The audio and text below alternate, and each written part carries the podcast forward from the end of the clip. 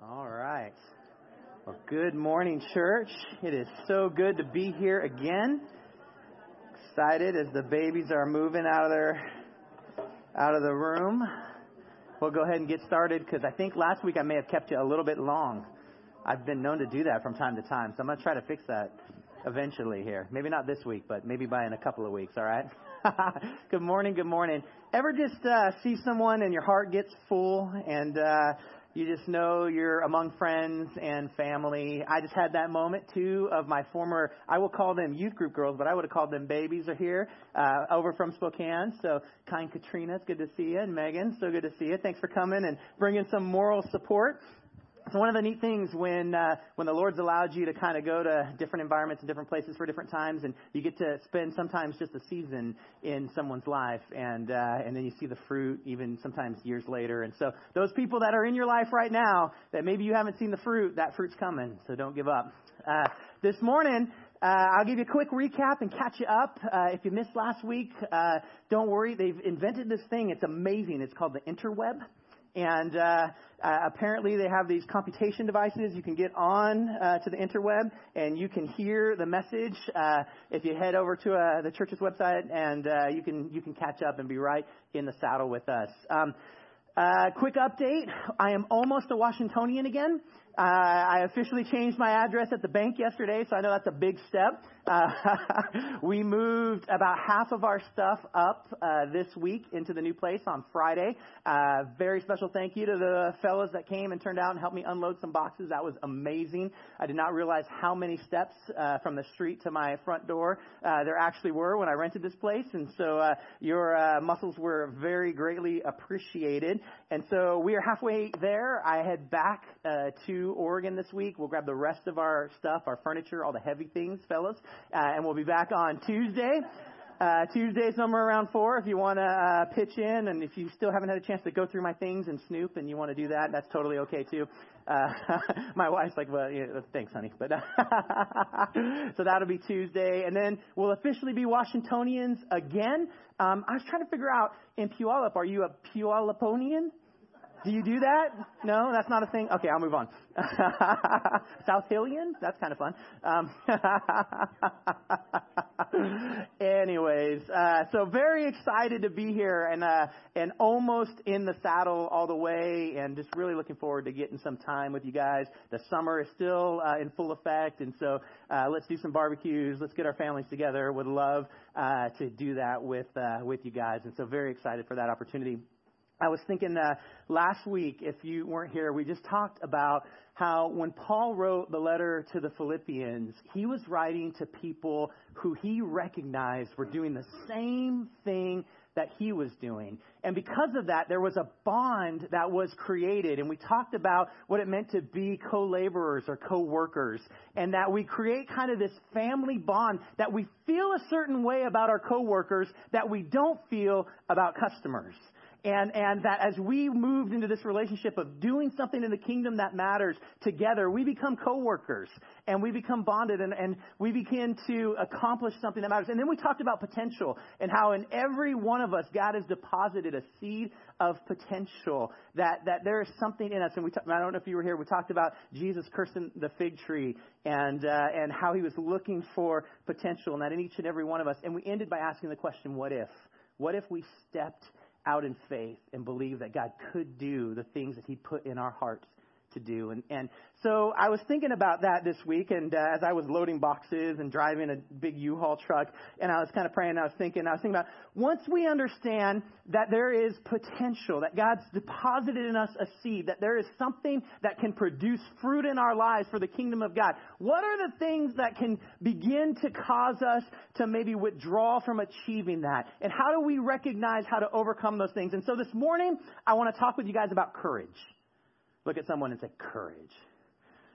Courage, right? I want to talk with you guys about courage. And, and I was thinking about courage. I was driving in the U-Haul truck. I was in traffic in Portland, and then I was in traffic in Olympia, and then there were wildfires on Friday, and I was in traffic in Yelm. And so I had some time to think about courage, right? I had some time to think about it. And so I was trying to remember a time that I could brag about having courage.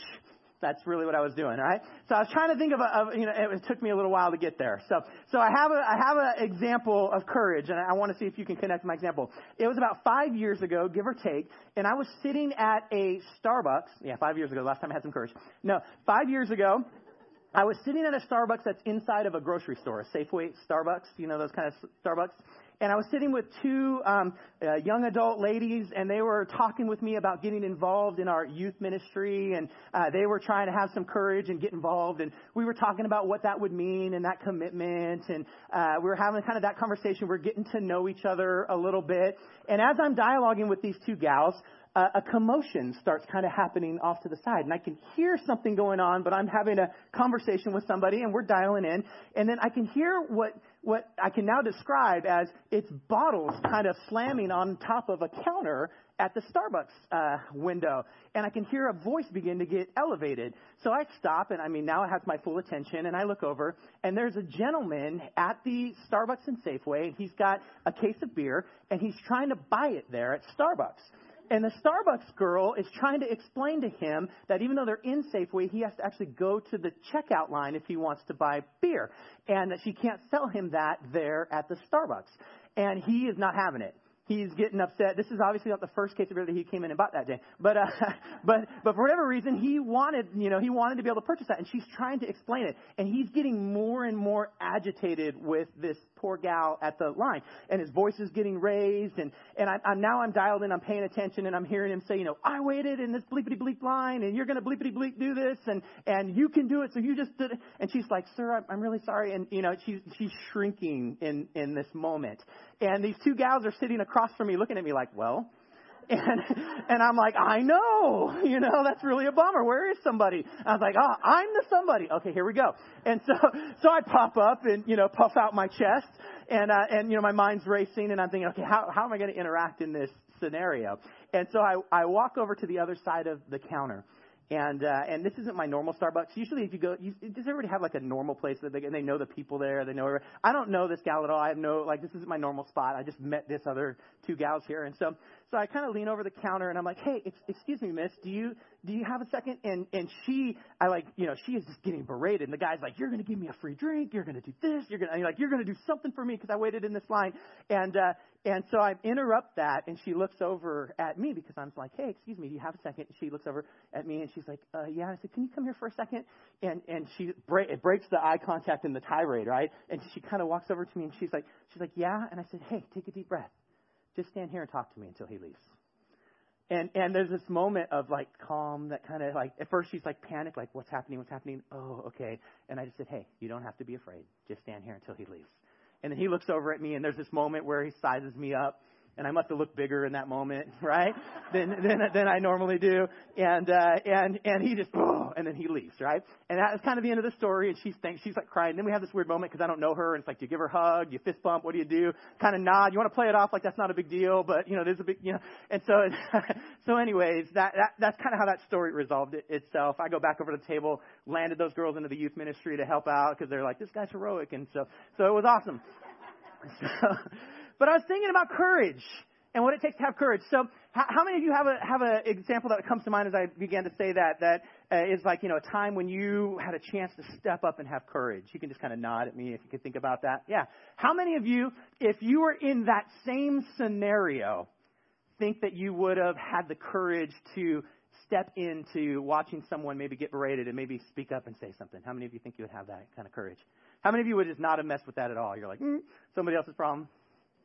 Some of the fellows are like, no. I was thinking about that. And so as I was driving up, uh, you know, I was stuck in traffic and I was thinking about this stuff, like, man, that's a great story about courage. Then all of a sudden, it was just like a ton of bricks.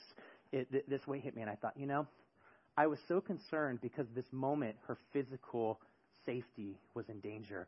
Her name, I know, know her, her name's Svetlana. She's a very sweet gal, um, Ukrainian gal, just really awesome. I, I, I never, it wasn't my normal haunt, so I didn't spend much more time with her than that. But here's what occurred to me, like a ton of breaks. When her physical needs were in danger, it seemed like I needed to step in and do something. You know what I never considered doing? Hey, you know, we're over here talking about my church. And you know what would be awesome? You should come and visit sometime it never dawned on me or occurred to me that her spiritual destiny might be in as much jeopardy as her physical jeopardy was in that moment. Hit me like a ton of bricks while I was driving. I was like, oh man, that's going to hurt to share, but you're going to have to share that. And I thought about it, and I was thinking, what is the thing? So, those of you that just had guts and you're like, I would definitely have said something. Let's give you a new scenario. You're sitting at Starbucks and you see someone else sitting next to you there, and you're they you're just sitting there minding their own business, and all of a sudden, like a ton of bricks, it just hits you. I don't know if that person knows Jesus. I wonder if I should engage in a conversation with them.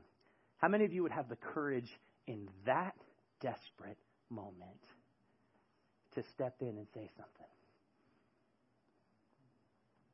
All right, that's all I got. Jesus, thanks for that tonight. No. that's what hit me as I began to think about courage. That's what began to stir into my soul that there is a type of courage that's bigger than just the physical things of this world, that's more urgent than just the physical things of this world. And somewhere inside of us, the thing that fails isn't our desire. It isn't our understanding that it's important. But if I'm just really honest, it's our courage to step into the moment it's courage. That's a courage. Now, here's the thing about courage is, is I don't think anybody looks in the mirror in the morning and goes, you know the thing you're missing, Mike, besides your hair? Courage.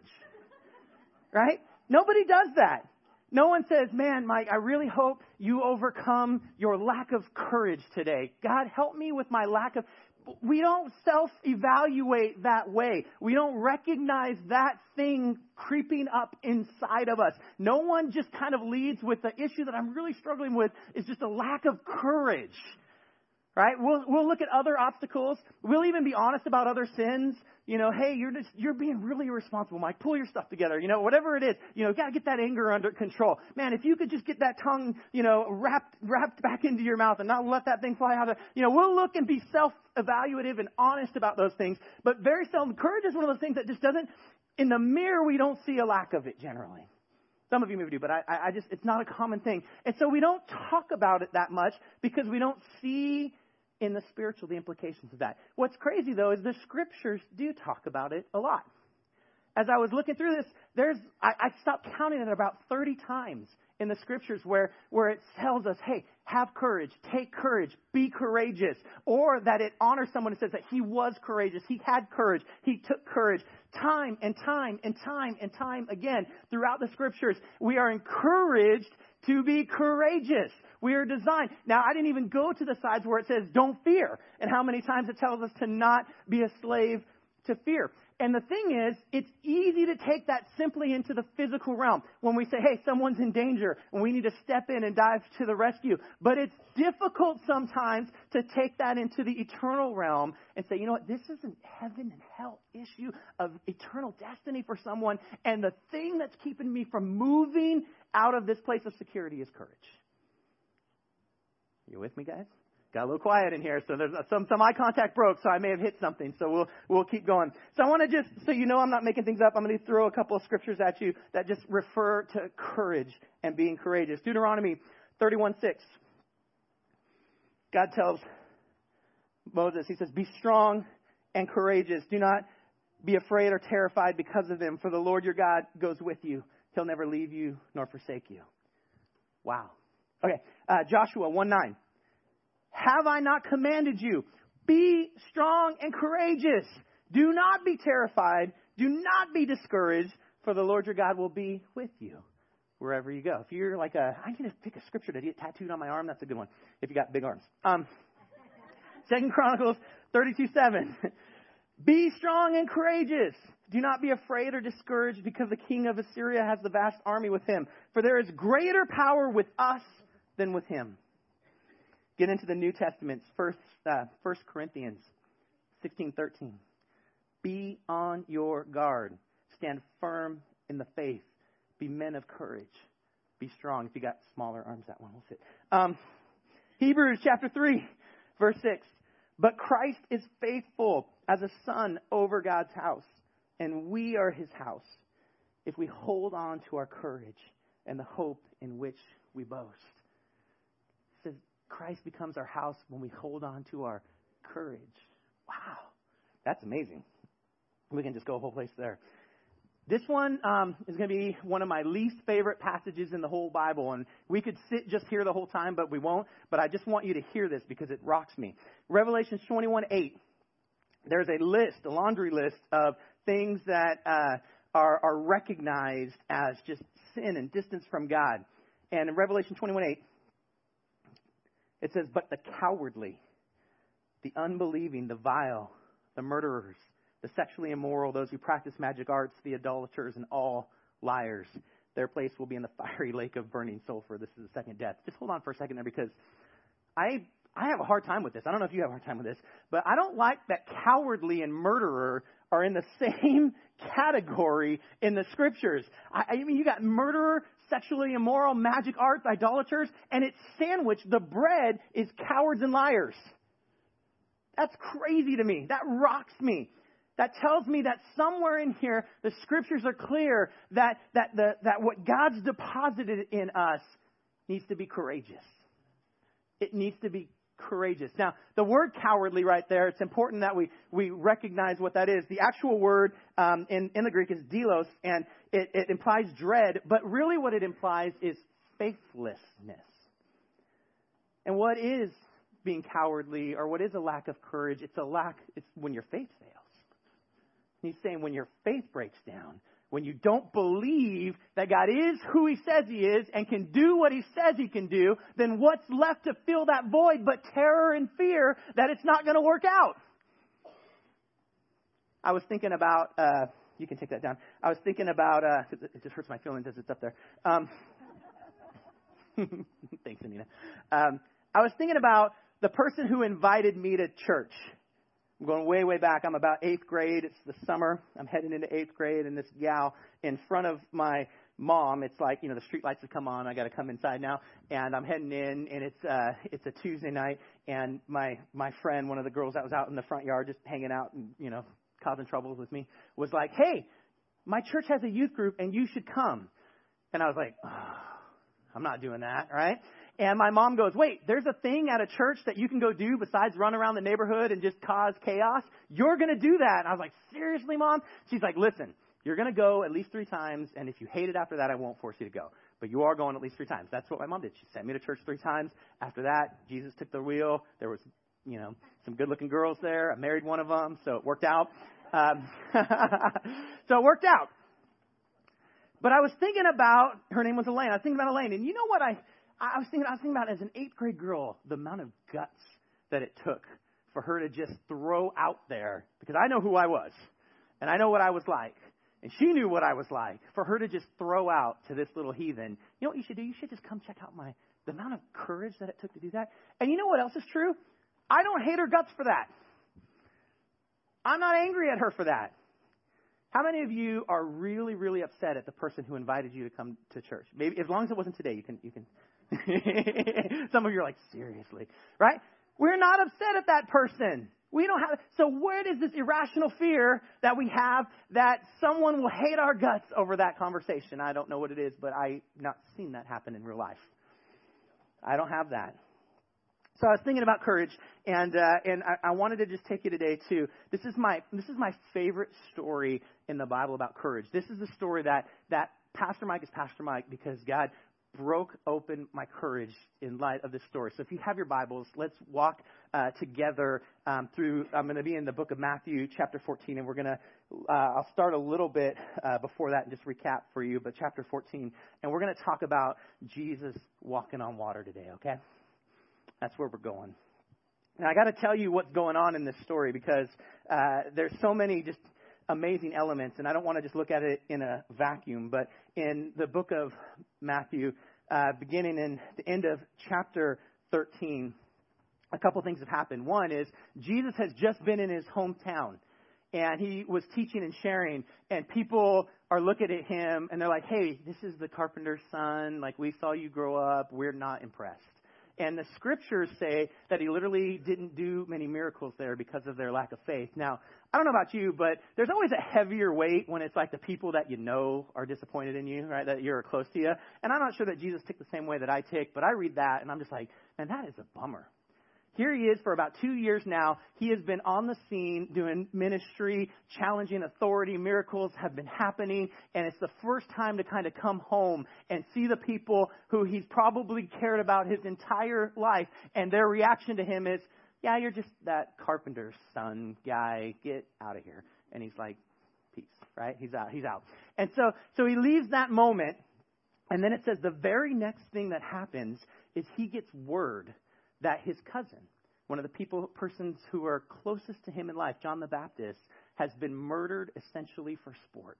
That Herod has served him up on a platter, literally. The, praise, the, the phrase that we have, served him up on a platter, comes from this story of John the Baptist literally being beheaded for the pleasure of an audience and his head coming in on a platter. And Jesus gets this word that one of the people who were closest to him throughout his life, uh, John the Baptist, has literally been murdered for sport. So he leaves this moment of rejection from his closest family system growing up to the loss of a loved one. And I just want you to I want you to feel that because I want you to get the tone of this.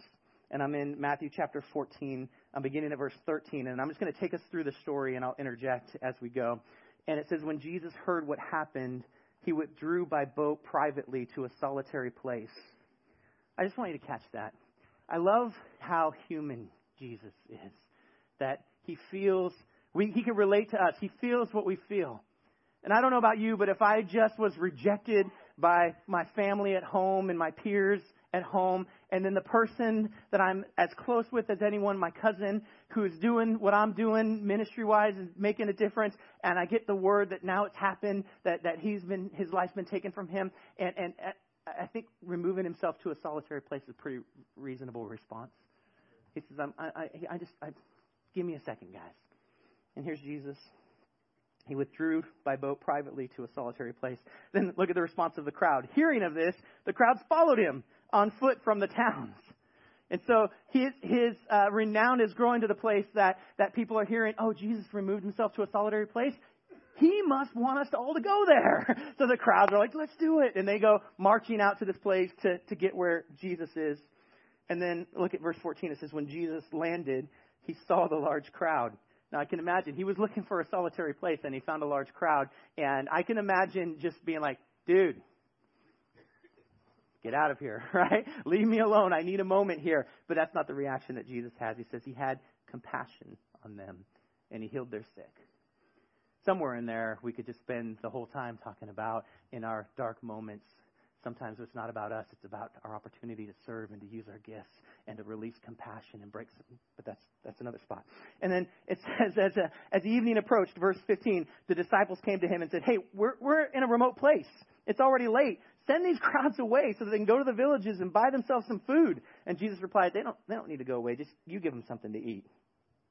You guys know this story. We only have five loaves of bread and two fish, they asked. And he said, Well, bring them here. And he directed the people to sit down, and he took the five loaves and the two fish, and he looked up to heaven, and he gave thanks, and he broke the loaves, and he gave them to the disciples, and the disciples gave them to the people, and they all ate, and they were satisfied. And the disciples picked up 12 basketfuls of bread pieces that were left over, and the number of those who ate was about 5,000 men, and more women, and more children. Oh, heaven's breaking loose here. This is amazing. This incredible moment happens. Verse 22, Jesus is still looking for some alone time, though, right? He's still looking to kind of decompress. It says, verse 22, it says, Immediately Jesus made the disciples get into the boat and go on ahead of him to the other side while he dismissed the crowd. And then look at verse 23. He's been working towards this the whole time. It says, After he had dismissed them, he went up on a mountainside by himself to pray. And when evening came, he was there alone. Jesus is just like, I need a moment here. Let me gather, right? Let me gather. And he gets into the presence of the Father. I love what Mike shared about just taking five minutes. Can, can I just get five minutes? Sometimes in the chaos of our day, of our time, of our week, of the pressure, of the emotional roller coaster that we're on, we just, can I just, I need five minutes. Give me five minutes. Let me pray. Let me get let me get my heart right. Let me get surrendered. Let me get into that place where me and the Father are aligned. Jesus is just taking he's taking five minutes. It says when evening came, he was there alone. Verse twenty four. But the boat was already a considerable distance from land, and it was buffeted by the waves because the wind was against it. It was during the fourth watch of the night. Now, this is between 3 and 6 in the morning. All right? So, 3 o'clock in the morning, the disciples have gotten in the boat. Now, I always envision this boat as like a little tiny rowboat, but then, you know, there's 11, 12 disciples, I should say. There's 12 disciples in this boat. So I don't know a lot about boats because I grew up in the concrete paradise, but I imagine to get 12 guys on a boat, you're talking about a reasonable sized boat. And for this reasonably sized boat to be buffeted by the wind to the point where they are now terrified at 3 o'clock in the morning, I'm assuming that something pretty significant, a weather pattern that's pretty significant, a moment that's pretty significant is happening because you got to figure, I mean, these guys all got to weigh at least a buck and a half, right? And that's, there's some weight in this boat and they're freaking out. And it says, the wind was against it. It was the fourth watch of the night. And it says uh, then that Jesus went out to them and he was walking on the lake. Just think about the number of miracles we've just like ran through in just a very short amount of time. He is healing the sick, compassion uh, in this moment. He's feeding people like crazy, and now he's literally walking on the water. This is insane, amazing. Our God is able. It says, when the disciples saw him on the lake, they were terrified. It's a ghost, they said, and they cried out in what? In fear. Now, I don't know about you, but at 3 o'clock in the morning, if I'm in a boat and it's already rocking, I'm already highly concerned about my situation. And if I look out on the water, first of all, I'm thinking there's, you know, sharks, something's got to be out there scary. But even scarier than a shark, here's this dude, and he's just like, here I come, right? He's just marching out on the water. At this point, I'm probably having the same reaction. I probably have an oar, and I'm just like, here it comes, like whatever's happening, okay? So this is a pretty legitimate reason to be afraid. And here's Jesus. And it says, but immediately, I like he doesn't leave him hanging. He says, hey, take courage. It is I. Don't be afraid. Now, I love the, the King James version of this says, be of good cheer. Be of good cheer. That is an irrational request, Jesus.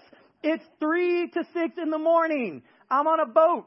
It's rocking like you wouldn't believe. It's the wind is against us, and there is something coming at me in the water that has the form of a man, and there's no boat underneath him. And you're like, hey, cheer up. Jesus, are you kidding me? Are you serious? He says, take courage. It is I. Don't be afraid. And I love Peter's response. Verse 28. Lord, if it's you, Peter replied, tell me to come to you on the water. Now think about the profound courage it has to take to have that moment. In the midst of all of that. Now here's what I want. I, I, I, was struggling with this because they clearly didn't recognize Jesus. Otherwise, from the beginning, it would have been a different experience. But they're like, it's a ghost, right? You know, that's like a Scooby-Doo moment. Right? Any of you grow up on Scooby Doo? Can I say that from here? It's like a Scooby, like, like here comes the thing. It's like on a crane. It's like woo, and everybody's just running, and the music's going, and they're freaking out, right? And they're having this kind of moment. It's scary. It's legit. And then, and he doesn't recognize Jesus in this moment, but something changes. He hears God's voice. Now he knows Jesus' voice. He's been sitting next to him. He's been rebuked by it. He's been taught by it. He's been encouraged by it. He's been challenged by it. He's been close to it. He's spent time with it. And in the moment of this storm and in the moment of this fear, he recognizes something. He recognizes the voice of the Lord. And it changes his circumstance. It changes everything. The moment he recognizes the voice of the Lord, it changes everything for him. And he goes from a place of fear to saying, God, if that's you, then tell me to come to you on the water. And then Jesus says, Come. Verse 29. That's pretty amazing. I don't know about you. I was thinking about this. Peter is the only, like, 100% human with no, like, deity in his DNA who walked out onto water. That's pretty amazing. We're 2,000 plus years later talking about the only guy to do it. That's awesome. He says, Come. It says, Then Peter got down out of the boat he walked on the water and he came towards Jesus. Now I want to I'm visual. Are you guys visual? I'm visual, right? So I want you to catch this. So, so this half of the room, I just want you, this is the boat, right? We got a good sized boat over here, right? We got this good sized boat. You guys are disciples. You're just chilling. You know, you're in the boat. Jesus is over this way. And, uh, and Jesus is like, hey, I want you to come. And Peter's like, I got this. He gets down out of the boat. Some of us just need to understand that sometimes it's going to take us some steps, but we can get down out of the circumstance we're in if we want to get towards Jesus. Once Jesus says we can do it, we can get out of the circumstance that we're in. And Peter says, I'm going to do it. I'm going to get out of this circumstance. And it gets out, and it says that he began to walk on the water and he's moving toward, and the wind is blowing. Imagine these guys are like, "You're crazy," you know. And he's like, "I'm doing this. I'm doing this." Right? His hands are probably out. Waves are crashing. I'm like, "There's fish in there." You know, the water's cresting. The wind's going. It's the middle of the night. Jesus is over there. He's walking on the water. It's amazing. And then verse 30. But when he saw the wind, he was afraid, and he began to sink out, sink, and he cried out, "Lord." save me. He gets out this far, and all of a sudden it's like, and he's like, ah! Do you realize I'm far enough from the boat that I'm in trouble, and I'm not to Jesus yet, and the winds are coming, and the storm is raging. This is a legitimate moment. Ah! All right, you're with me? You guys can see it in your head? All right, you guys are there. I'm visual, so I'm just trying to help you because those visual learners can kind of can kind of walk with me on this, right? And it says he began to sink, and then he cried out, Lord, save me. And I love this word again. Immediately, Jesus reaches out his hand and caught him and said, You of little faith, why did you doubt? And I want to pause the story right there. Because probably my, my whole young adult and adult life, reading this story, I looked at this as the moment that Peter was almost brave. That Peter was almost there right? He almost got there. But I was thinking about this. I was thinking about how in every good story, there's two perspectives to the story. And, and depending on what your kind of value system is or where you're coming from, you have a different perspective on the story. So here's an example. Um, some of you around here maybe are football fans. And let's just, let's just, let's just do a hypothetical. Let's say that it's somewhere in December and the 49ers are in town and they're playing the Seahawks and we're watching the game together, and we're all wearing red. No, we're all watching the game together. And let's just say, you know, we're just, it, it's my fantasy, so I get to share what I want to share, right? Let's just say that the 49ers win that game. Okay? And let's say you and I are talking afterwards, and we're having different perspectives. And I'm saying, we played a great game. It was awesome. Everything came together. I can't believe that I, we beat all expectations and we defeated you guys and it was awesome. And your perspective might be, well, our best receiver was hurt. Our guy wasn't there. We had, you know, there was a reason why. We got robbed by the refs. You know, you, we're telling the same story, but you have a completely different perspective of the story than I have of the story, right? And so for, for as long as I can remember, I had one perspective on the story. And the perspective came from these guys over here in the boat. Ha ha ha! You almost did it. right? There's Peter, always got to be the one out in front, always got to do the dumb, you know, the silly thing make the mistake. He got out there, but the wind came, Peter, and you thought you were cool, but you weren't cool. But thank goodness Jesus comes to our rescue even when we're not. That was my perspective of the story. Now it says that they go over to, I think they're in Gennesaret next. They get, they land over there. So I can just envision them landing over there and telling the stories. And I can imagine these guys in the boat like, Peter, seriously, that was not the smartest thing you've ever done. You know, how could you do that? But can you imagine Peter's version of the story? I walked on water. I got out of the boat. You guys were in the boat. You guys were afraid. But you know where I was? I was sinking, but I was hand to hand with Jesus. At least I wasn't still in the boat. Hmm. Hmm. What a powerful picture of when courage gets intercepted by a storm. Where would you rather be? Would you rather be in the boat waiting to see what happens? Or would you rather be out on the water somewhere in the presence of Jesus? Now listen, sometimes, sometimes we get out of the boat because we're like, oh, let's just get out of the boat. That's foolish. Right? If you see something out there, you're like, oh, it's a ghost. Let's go check it out. Right? Nobody does that. He doesn't react that way. What he reacts to is the voice of God saying, you can come out of that position of comfort. Come down out of the boat. Get out of your circumstance. Walk out onto the water. You can have courage. I am here. And if you are not spending time getting to know the voice of the Lord, you'll never have the courage to get out of the boat. If you're sitting at Starbucks and the voice of the Lord kicks in, says, Man, I'm not sure that person knows me. What would it take for you to just start a conversation? Man, then you better get out of the boat. If you're in your neighborhood and you're mowing the lawn, come on now, and you're looking at your neighbors like, oh, if they would just turn the sprinkler on once, the whole property value would go up, right? You're having that moment. Come on. Let's be real, right? And all of a sudden something triggers and says, you know what you should do? You should go over there and say hi and be neighborly to them. Do you know what could change? Do you know what could change? Now, sometimes we want to just jump out of the boat because we're tired of our circumstance, and then we just, you know, then we flop. Then these guys are right. Sorry, guys. You're like, well, we just sat over here. Pastor Mike picked on us the whole time. But when you hear the voice of the Lord and you have courage and you get out of the boat, there is nothing that is impossible for you. I, my prayer is that 2,000 years from now, we're telling stories about the courage that was in this room, that made a difference in this community, that made a difference in your neighborhood, that made a difference in your family, that changed something in the heavenly, that we're celebrating in the heavenly, and someone's coming up to you and saying, you know what? Matt served me. Matt was kind. Matt had compassion. And then Matt won the right to share his story with me, and it changed my life. And I'm in heaven today because Matt had the guts to get out of the boat. He wasn't going to be held into that moment. He wasn't going to be afraid of the moment. He had the courage to do it. Church, that's how things start changing.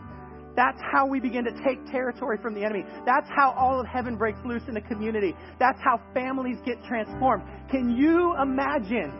Can you imagine what that would look like in your family if you said, you know what? I'm tired of just staying in the boat. I'm not, I'm not going to get out just for the sake of getting out, but I'm going to do whatever it takes to hear the voice of God in my life so that I can move with confidence. Now listen, the storms are still going to come. Peter didn't have it easy. And others are going to stand back and point and say, I can't believe you did that risky thing. And it may not make sense on paper, but I'll tell you what, sometimes we measure something out on paper and we call cowardice wisdom. Did you hear that? Sometimes we call cowardice wisdom. We look and say, it doesn't really make sense, so it's not wise. But you know what? If it's the voice of the Lord, it doesn't have to make sense in the natural. What God can do in the supernatural is bigger than that. It makes no sense for my family to move in the middle of whatever the season is, but that the voice of the Lord spoke. And now we're family. That's what matters in the kingdom.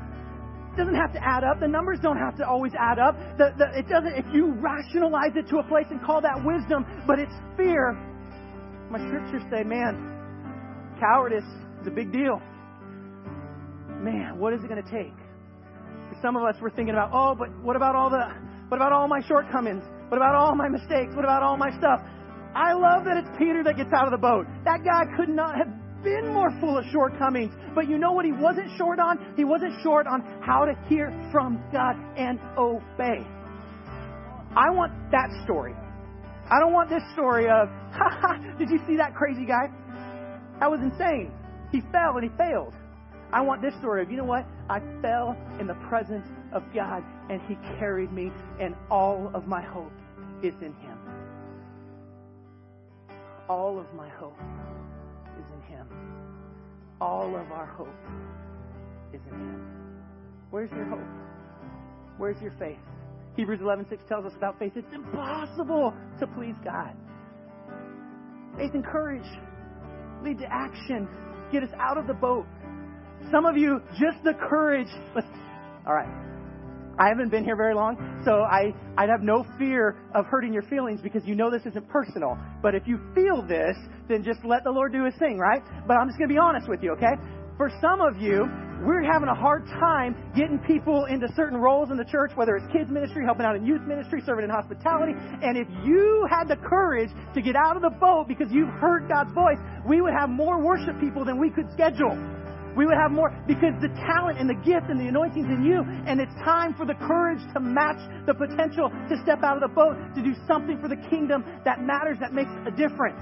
Right? I have a little a little grace period where I can say that because there's no faces to names, and eventually I'll have to rein that in a little bit. But if you feel that, go ahead and feel that, right?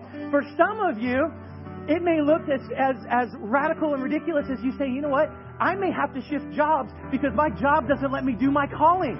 And my job has given me some security, but I may have to leave that security and move to a place where I can be in my calling and trust that Jesus is going to do the thing. Ooh, got quiet in here for a second, right? For some of you, it may just be, hey, I have to give, whether it's my gifts, my time, my resources, to the level of my faith, and I haven't been able to do that yet because I'm in the boat, in a storm, and there's pressure. Where are we going to go? Are we going to have courage? Are we going to move towards Jesus? Are we willing to take that step? That's how things change in the natural. And that's what brings supernatural here to earth. When we do that, when we're willing to do that, when we trust the Spirit, when we trust the voice of God, and when we move forward. So here's my question. I got lots of questions. Oh my gosh, I'm all over the place. It's 11:15, so I'm going to be respectful. I'm just going to say this. There's probably some storms that you can see out there that are legitimate reasons to not get out of the boat. What if? We did this last week. What if we got out of the boat? What if we had that kind of courage? What if the legacy and the testimony you left? My boy was in here earlier. He's gone now, so I can talk about him. There's a certain legacy as a father, as a man, I want to leave, right? I want to know he's okay, that he doesn't have, like, you know, he, that he has enough uh, a home that's safe, that he feels that I, I provided for him, that he's got toys at the level of his friends. You know what I mean? I want I want all those things for him just as a man. But here's what I really want for him. I want him to be able to say that he grew up and that his father heard from God and believed he could do anything, and regardless of if it made sense on paper, stepped out of the boat and had the courage to do that. That's the legacy I want to leave in my family. What's the legacy you're going to leave in your family? That's the legacy I want to leave with my neighbors. I don't want to be in the truck driving up in traffic thinking, where was my guts? Where were they? You know the regrets I have in life? They're not any of the things I left behind to go forward. It's the people I didn't have the courage to break out of whatever my own circumstance was to share the truth of God's love with them plainly. Not because I'm eloquent at it, not because I'm gifted at it, but because I care. And just let that be on display. I don't want those kind of regrets when I get to heaven. I don't want that. What are the storms keeping you from stepping out in faith to do what God's called you to do? Next week, we're going to get practical because I've been like all over the place, oh, crazy. We're going to get real practical. So, so, so we're going to talk about how do we, what's just like one, what's the, what's the first thing we can do? How do we do that? And, and we're just kind of going to go on this journey together.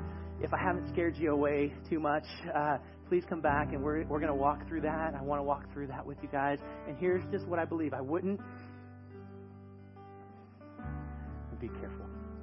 I would do whatever God called me to do, period.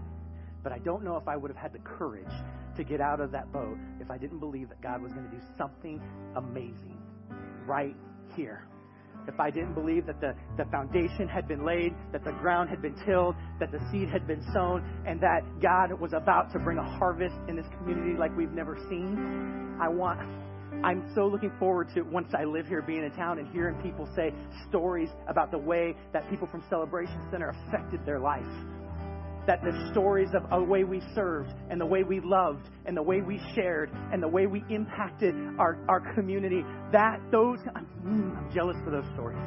I'm ready for that. I believe it. But it's going to happen because we're courageous. It's going to happen because we get out of the boat and we're going to hit some storms and people are going to say, What are you thinking? And we're going to say, I don't know, I'm falling, but Jesus. And that's what's going to get us there. That's what's going to make the difference. So next week we'll be practical. Some of you are like, oh, how do I do it? That's where we're going to start. We're going to start on that journey. Next week we'll be practical. We'll talk about that. But we'll get there. You guys all right? All right. Let's talk to Jesus. God, thanks for loving us. thanks for being faithful in the storms. I was, man, I could just break down how many different storms we face. Some, some of them we face as a community, but really a lot of them we face alone and no one knows. Some of them are physical, some of them are financial, some of them are emotional, some of them are internal, some of them are external. But in the midst of every single one of those storms, the confidence and the courage that we have is that we can hear your voice and move in your direction. And though the storms may buffet, though fear may creep in, we will fail moving towards you because we're stronger in our weakness when our dependence is on you than we could ever be on our own. I pray for the guts. I pray for the courage that your word uh, uh almost it demands us to have. Fill us with that courage to step out and do what you've designed us to do, to be followers, ambassadors of you here and everywhere we go. We love you. We're humbled. We're so grateful. I pray, God, that you would rattle our cages, prepare us for what you have prepared for us. In Jesus' name, amen.